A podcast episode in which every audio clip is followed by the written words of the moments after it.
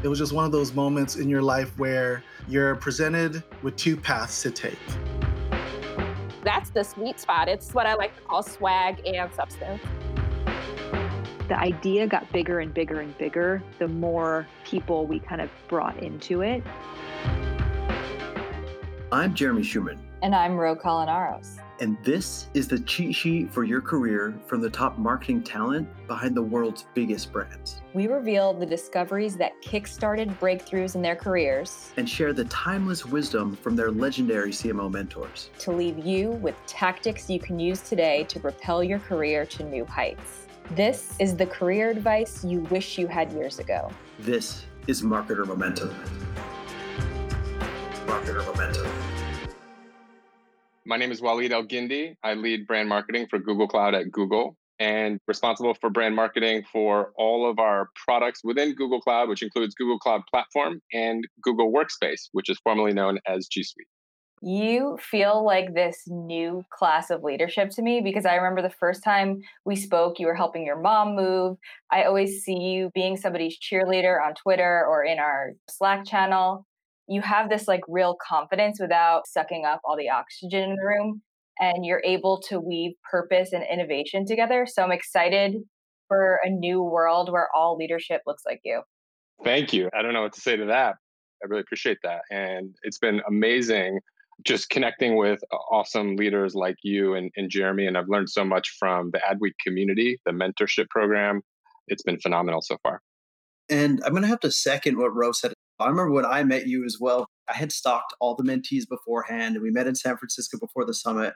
And I'm like, oh, dude, head of brand at Google, this guy's got to be a badass. And I had seen some of the other Google execs and they're all brilliant. And some of them walk in with a vibe. And I met you and you were just so approachable and not intimidating. You were just one of the most real people I met just so quickly. It was just so cool to genuinely meet you so early on and just see the way you lead.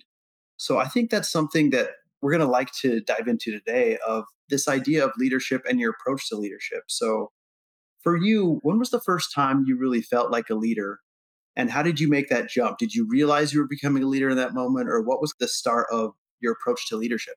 It's been a journey for me to really build up the confidence, the skills that I felt like I really wanted to have as a leader. And I would say the first time I really felt like I was leading anything was actually when I was on the agency side, leading projects for clients. And it was actually a really great opportunity for me to just understand how to actually lead small teams, how to actually lead projects, how to actually inspire people, inspire companies, to manage up and to lead through influence. And that's something that for me has always stuck with me, that leadership actually means so many different things. It's not just about managing people and a team, but it's about the impact that you have, the influence that you have, and your ability to mobilize organizations and teams to do big things. And I've always looked at leaders that I admire, and I've been fortunate to work with some amazing leaders throughout my career where I've learned a lot about different ways to lead, different ways to inspire people.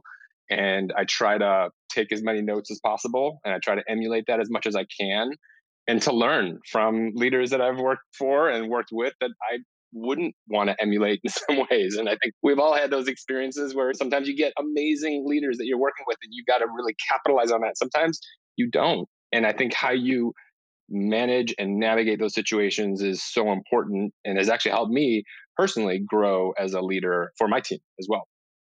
And I want to go back to when you talked about managing up, because I feel like that's often overlooked. When we hear about leadership, we hear about it from people at the top, but in your mid-level, there's that inflection point where you really do need to harness that power to manage up. How did you navigate that? Yeah, no, that is actually one of the things that I think is so oftentimes like overlooked, and people, they take it for granted of how important that is, because you oftentimes think that you're boss or your executives or the C-suite, they've got all the answers and they're going to dictate what they want to get done, but they don't.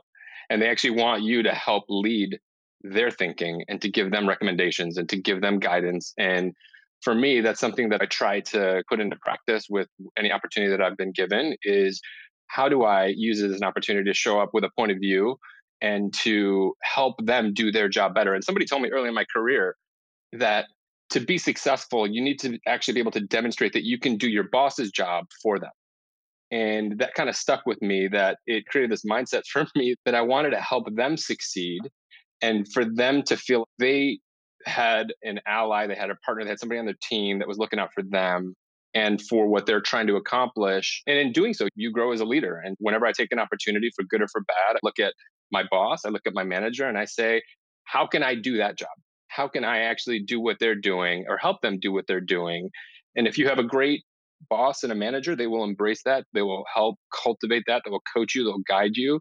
And I think they'll help direct you and redirect you when you need that guidance. But it's also helped me understand how to manage up to your direct boss, but then also to executives and their bosses as well.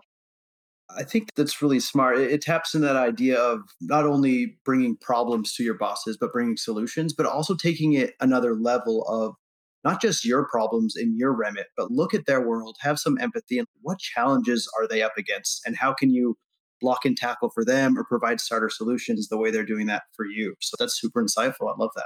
Yeah, I think it's about helping them see problems, coming to them, not just with problems, but with solutions, and then thinking through ways in which you can have them have a bigger impact and have the team have a bigger impact. And I've been fortunate to have worked in a lot of large companies. In some cases, it's hard to actually move the needle on big projects and initiatives because you've got to bring 50 people along and you've got to bring departments along and you've got to influence people that you have literally no control over. And that's hard. But when you figure out how to influence the right people at the right time to show that you care about what matters to them and to listen to what matters to them and then tailor your approach to the different needs and opportunities, I think it goes a long way. And one of the things that I've found to be super helpful as I've worked through, whether it's a big project initiative within any kind of company, is take the time to listen to people across the business. Take the time to really listen to your leadership and take notes. Take notes around what are their big priorities? What are the things that they're talking about? What are they writing about? And put that into practice and then showing up with the right strategy recommendation that's pulling from what you've heard and what you understand shows that you're connecting the dots, you're listening, and you're solving problems, and that you're taking an active approach to getting stuff done. And I found that personally to be helpful. Yeah, I like that idea of the active approach. Can you tell us about a time where you took that active approach or where you might have gone out of your swim lane to influence somebody to get on board with what you're doing? Yeah, there's been a lot of those situations. I think one example that comes to mind is working when I was at Visa and working on this massive brand purpose for it that I was fortunate to work on. Antonio Lucio was CMO at the time, and he was actually trying to do something big about infusing brand purpose into the Visa brand. And so we kicked off this whole effort. It was a marketing-led initiative. It was massive in its scope. But one of the things that actually became really clear was that we had to bring the organization along. And corporate communications was a separate group within Visa. It wasn't under Antonio. It wasn't really part of his remit. But he had big ambitions and a big vision for where he wanted to take the brand, where he wanted to take the company. And I was fortunate to be part of that journey and part of that process and learned a ton from him along the way. But part of that was we had to lead through influence. We had to lead through ways in which we brought other parts of the organization on board, and we had to show how what we were developing really connected with what they were doing. And in the end, we actually were pretty effective because we came up with a new vision for the brand. We infused purpose into the brand. We gave it a little bit more meaning. We elevated it to more of an emotional place where Visa used to be known for security and speed and acceptance around the world. But what we actually did was we wanted to connect with consumers on an emotional level, and we infused this aspiration into the brand. And we gave the company vision more purpose by really adding this element of inclusion and accessibility. And it was one of these things where it was a very simple pivot that we made where the vision of the company at the time was to be the best way to pay and be paid. And what Antonio really helped champion was this notion that we needed to actually expand that to include reason. So we added three words: for everyone, everywhere. And all of a sudden, that vision became a much more meaningful goal and vision for the company that got everyone excited because it was the best way to pay and be paid for everyone, everywhere. And now we had a reason why we were doing the things that we were doing. We had a reason why we were trying to expand financial inclusion across the globe. We were trying to actually reach emerging markets in new ways. And it allowed us to not just talk about what marketing can do to establish that strong emotional connection that we always want to have, but also the rest of the company. And we bring that to life over the course of a pretty big effort where we came up with a new logo for Visa. We repositioned a new positioning, a new tagline. We launched Everywhere You Want to Be, which was a big deal, launching that in 200 countries. And then also a new visual identity of how we went to market. And then we launched that in 2014 at the Sochi Olympics as really our statement, our moment in time to introduce it to the world. And that became a benchmark for how we really started to infuse purpose into everything that we did at the company, which was a pretty exciting moment. That's really powerful. And in this conversation and in our previous conversations, purpose comes up a lot.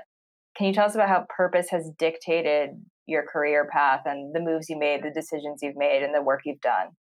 Absolutely. For me, purpose is so important because I think it's what, and I look at it in two dimensions. There's a brand's purpose, and it's really what a company stands for, and understanding how brands can stand for something bigger than what they sell. And I really think that's what separates good brands from great brands. And I think that's something that really makes a brand stand out, if they stand for something bigger than what they sell, and if they put it into practice, if they take action that actually makes it real, authentic. And I think you see some companies, obviously, that we see doing that really well. Nike, Patagonia, Ben and Jerry's. Those are the ones that I think we always reference as best-in-class, purpose-led companies. But I think it's something that is so oftentimes overlooked, misunderstood. People don't understand what it requires. I've been fortunate to have been part of small journeys where brands have been able to do that, build it in at Visa and at Google. And I think it's something that's really important at the brand level. I think it's something that's really important personally. What's your personal purpose? What's your reason for being? What motivates you? What inspires you? And I think the two go hand in hand, because I actually think as the world evolves, as people are looking for more meaning in the companies that they work for, as they're looking for more meaning in what they do and where they spend the majority of their time every day, let's be honest, I think it's so important that you're aligned with a brand that has purpose, or a company or an organization that has purpose, but also that it aligns with your personal purpose. And I think you can't look at one without the other, because it's never going to be a one for one where it's a perfect match, but you need that to be close enough, where your personal purpose is close enough to what your brand or your company's purpose is. And I think that is oftentimes misunderstood. And I think it's so important. It's something that I've prioritized with the work that I've been part of. And I try to help people that I talk to, either on my team or other teams, try to understand where they can find most meaning and purpose in their work. I think that's super important. We talk about brands having conviction to do like bold things and stand for bigger things, but I think we need that ourselves, especially every day when you're going to work during quarantine in this crazy world we're in today. Something that's always fascinated me about you is your vast experience. So you started agency side, and then you were at actually the Olympic Bid Committee, and then at Visa and now Google. So those are all such diverse experiences and brands and ways of working. So from all those experiences, what's one key learning that changed the way you navigate your career today? Yeah, I think the moments in my career where they've been pivot points for me or breakthrough points for me is when I try to force myself to do something that I'm uncomfortable doing. And I think that's something that I've learned, I would say, probably too late in my career. I wish I would have learned that earlier, because you get caught up as you're working. If you're working on something cool and you're working on a great brand or you're working on a great project or a great campaign, you get comfortable and you get complacent and you can say, oh, I'm going to ride this out for a year or see where this goes. And then you get to a point, at least where I've found, is you stop learning.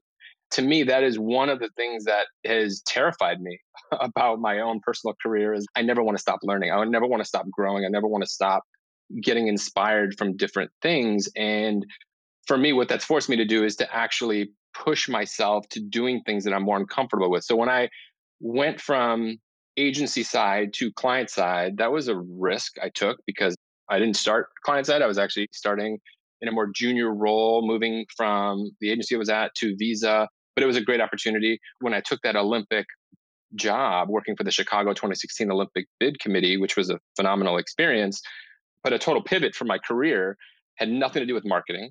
I actually became a lobbyist, lobbying, doing international relations, lobbying the IOC, trying to get IOC members to vote for the city of Chicago and to ultimately get Chicago to host the 2016 Games, which didn't work well. We did not succeed, but it was a great experience because it forced me to be uncomfortable, to try something new, to learn, and ultimately to fail and to learn from that failure, which I think was a really great learning for me as well. And then I've carried that through at Google as well. And even over the course of my career, I started my career on the agency side doing a lot of strategy work. And over the course of the last 7 years or so, it's really about leading execution. And it's about leading campaigns. And it's about driving real tangible outcomes in market. And I think that has been something that's been uncomfortable, but it's been probably one of the best learnings that I've had over the last little stretch as well. When you made those transitions and went from one entirely different thing to something totally different, how did you sell yourself to get those jobs? Yeah, I never really thought of it as selling myself. I thought about it more as learning the skills required to get those jobs and understanding that there was a gap that I needed to fill in some ways. In some cases, I got very lucky and opportunities just fell on my lap. This Olympic opportunity I wasn't even looking for. I just happened to be approached by somebody who worked for the mayor of Chicago. And I just happened to fit a profile of what they were looking for, somebody that could rep the city overseas. But I think where I've actually sought out after opportunities, it's really been about trying to close a skill gap that I've identified for myself, and trying to get those experiences that helped me do that. And it's required me to take a hard look at where I've got strengths and an honest look about, hey, this is where I'm getting feedback on, whether it's from my manager or others on the team. It's like, you're good in these are areas you need to improve on. And so I've looked at that critically and said, okay, how can I build those experiences? How can I build those skills? And then take the steps to go do it and then try to position yourself for those roles. And I think where I've been successful is when I raise my hand for those roles and those opportunities. I make it known to people, that's what I want to go do. And I think taking that step to put yourself out there, you may not get the opportunity, you may not get it this time, you may get it next time, but taking those risks is really important. And I think part of it also that oftentimes gets overlooked is building those relationships across teams and organizations is so important because it all comes down to relationships and the people, their trust, their understanding of you, your reputation. But the relationships, I think, are so important. And I've been fortunate to have really good relationships with people in the companies that I've worked with that have helped open doors for me that I'm very grateful for. I think that's really sharp of the idea that you're so growth oriented, but you're also really aware that progress isn't comfortable, but also progress isn't really safe too. You got to take those risks and you're just like so aware of that, which led you to these really unique experiences that I think really set you up for where you're at today. Listen to you now, it's, oh man, maybe I need to step out of the industry for a few years and become a lobbyist just to learn those skills because I feel like you're so diplomatic in your approach with everything. I actually found myself sitting in hotel lobbies, literally lobbying. So it is exactly what you think it is. And that was eye-opening, but it was a fascinating experience, I'm not going to lie. And on the flip side, when you're building a team, when you're looking for talent, what are you looking for? The number one thing that I really look for as I'm recruiting people is curiosity, is do they have this hunger to learn? It's something that I'm personally motivated by, and I love to learn from other people, from other situations, from experiences, whether they're my experiences or other situations. And I thrive on that. I think companies thrive on that curiosity to improve. And it's something that you really appreciate when somebody has a genuine curiosity for something, where they want to learn about something, they want to go deep on something, they want to solve a problem, and they're scrappy, they're resourceful, they really think creatively about how to do things unique, differently, and innovatively. That's something that I always look for because at the end of the day, that's what separates somebody that is going to do the job that you ask them to do versus somebody that does the job that is breakthrough and that can really stand out in a way that you didn't even expect. And I think that's what I try to look for, is that curiosity whenever I can. I feel like that curiosity is something you very much embody as well from everyone you meet and also with some of the great leaders that you've worked with. And you've worked with some truly incredible leaders along the way. Are there any learnings that you find yourself always looking back to from one of your leaders early on in your career? Yeah, absolutely. There's a ton of learnings. I take notes from leaders that I've been fortunate to work with, whether it's Antonio Lucio, who's just an incredible legend in marketing and has been one of my mentors over the years, or Kevin Burke, who I had the pleasure of working with, who later went on to be CMO at Square, Jennifer Bizante, who I worked with also, who is now the CMO at Humana, or Lara Balash, now the CMO at Intuit. I learned a lot from each of those people in different capacities. In some cases, it's very tangible things like how to run a creative review. And one of the most incredible things that I learned from Antonio was how he ran creative reviews, which was just incredible. He's obviously known as being the most inclusive person out there when it comes to diversity, inclusion, and all of that. But I think he puts it into practice. And one of the things that I learned from him specifically was when you're doing a creative review with agencies or internal, wherever it might be, the way in which you conduct those matters. And so making sure that when you conduct those reviews, you're getting feedback from everybody in the room, and you start with the most junior person in the room. You start with the people that are probably the least likely to speak up. And I found that to be really powerful because it really ensures that everybody's got a voice. Because obviously, if we all know, if the VP or the director or somebody or Antonio would share his feedback early on, like it shuts everything down because nobody's going to contradict that. But when you start with the most junior voice in the room, everyone's got an opportunity. They got a voice. They can be heard. And oftentimes they hear things that you would not have thought about. And I found that to be just a really specific tactical thing that I put into practice in everything that I do with my teams, with any creative review, is make sure that everyone feels they've got a voice, they can be heard. And so those are small things. But then I've also learned things around transparency and the importance of transparency when it comes to the amount of information you share with your team, I think is really important. Because I think oftentimes if you're a leader or a new leader, or you're trying to build some kind of persona or reputation in the company, I think instinctively you think you need to put on a facade or some kind of image that you're this like super powerful leader and you have all the answers.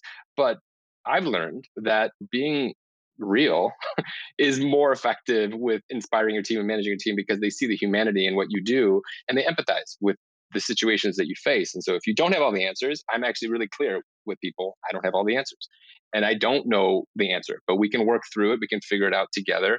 And I think that transparency, I think, is another thing that I've learned from a lot of the folks that I've worked with.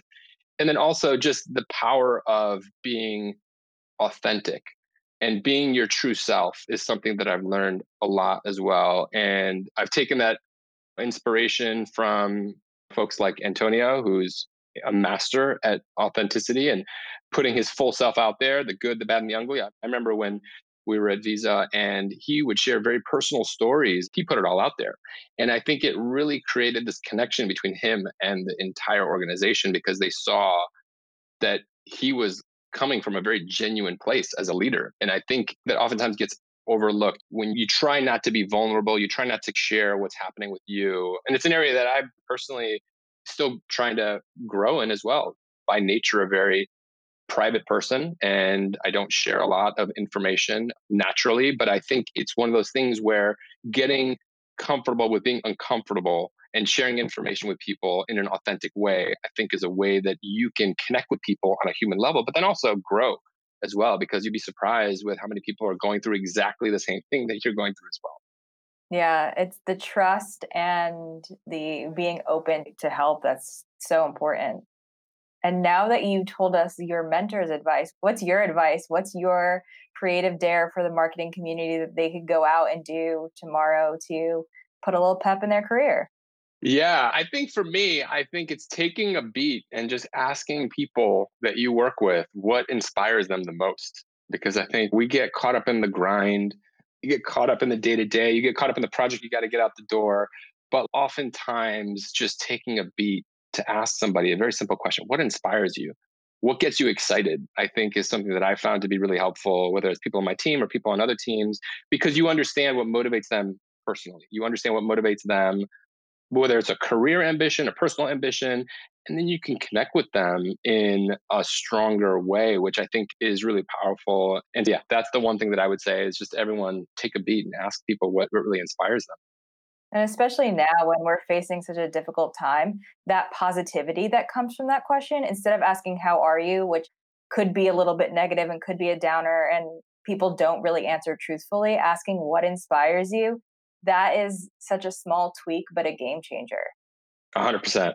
I think that leads to great collaboration as well, like shared visions, shared goals, shared aspirations. And I think that can unlock a lot of camaraderie, but also we could all always use more inspiration, especially nowadays. So we're challenging all of our listeners to follow up with Waleed and go ask your coworkers what inspires you and share your stories. What happens from that? Or what answers did you get that really changed the way you view your coworkers or even your boss? Waleed, where can our listeners share their answers from your creative dare with you on social? So they can share it on LinkedIn or they can share it on Twitter. I'm at @Waleed_El-Gindi. And I'd love to hear your thoughts. I'd love to hear what inspires you or what inspires others on your team or others that you know. But yeah, those are the two places that you can reach me anytime. Listeners, we're going to be looking to you for inspiration. Spark some joy. I think we could all use it. We could all use it, myself included. So I welcome any and all ideas. And that hits it on the head. We always want to share our learnings together. But hey, if you guys hear something inspirational from one of your coworkers, it's selfish of you not to share. So if you're going to share your learnings, make sure to tag Waleed, but also tag @AdWeek and #MarketerMomentum. So we can share the joy and share just the little bit of oxygen we could all need right now. This community and this industry is so incredible, especially in this moment. And so we're really lucky to have your voice as one of these leaders here in the industry, Waleed. Thank you. It's been great. I've learned so much from this community, this moment. It's really incredible to see how this community has come together in this moment, to see where people are being so generous with their time, with their effort, contribute, volunteering. It's been amazing. I personally learned a lot from others, other mentees, other peers, other mentors, and it's been really incredible. I think we're all going to look back one of these days and just be like, how did we actually use this time? And I'm fortunate that I've been learning so much from so many people during this time that I will always remember this as well. You've had an impact. I know a lot of the mentees have connected with you and you've given a lot of great advice to a lot of them, myself included. And even on this podcast, of my biggest takeaway is just apply that hunger for learning and understanding to help everyone around you, especially your bosses, right? Find those challenges, find ways to help them.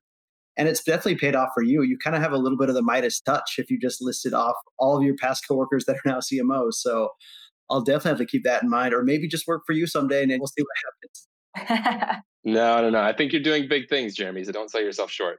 Thanks so much for your time. This was awesome. And we're so excited to follow up with everybody on your challenge, but also thanks for sharing so much of your wisdom. You've had such an exciting career and there's a lot of key takeaways we can all apply in our careers. Thank you. Thank you for having me. It's been great talking to you and Ro.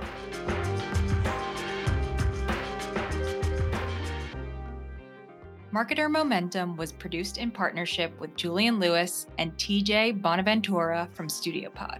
Thanks for tuning in. We know you're making good on those creative dares, so share with your friends and tweet at @AdWeek with #MarketerMomentum.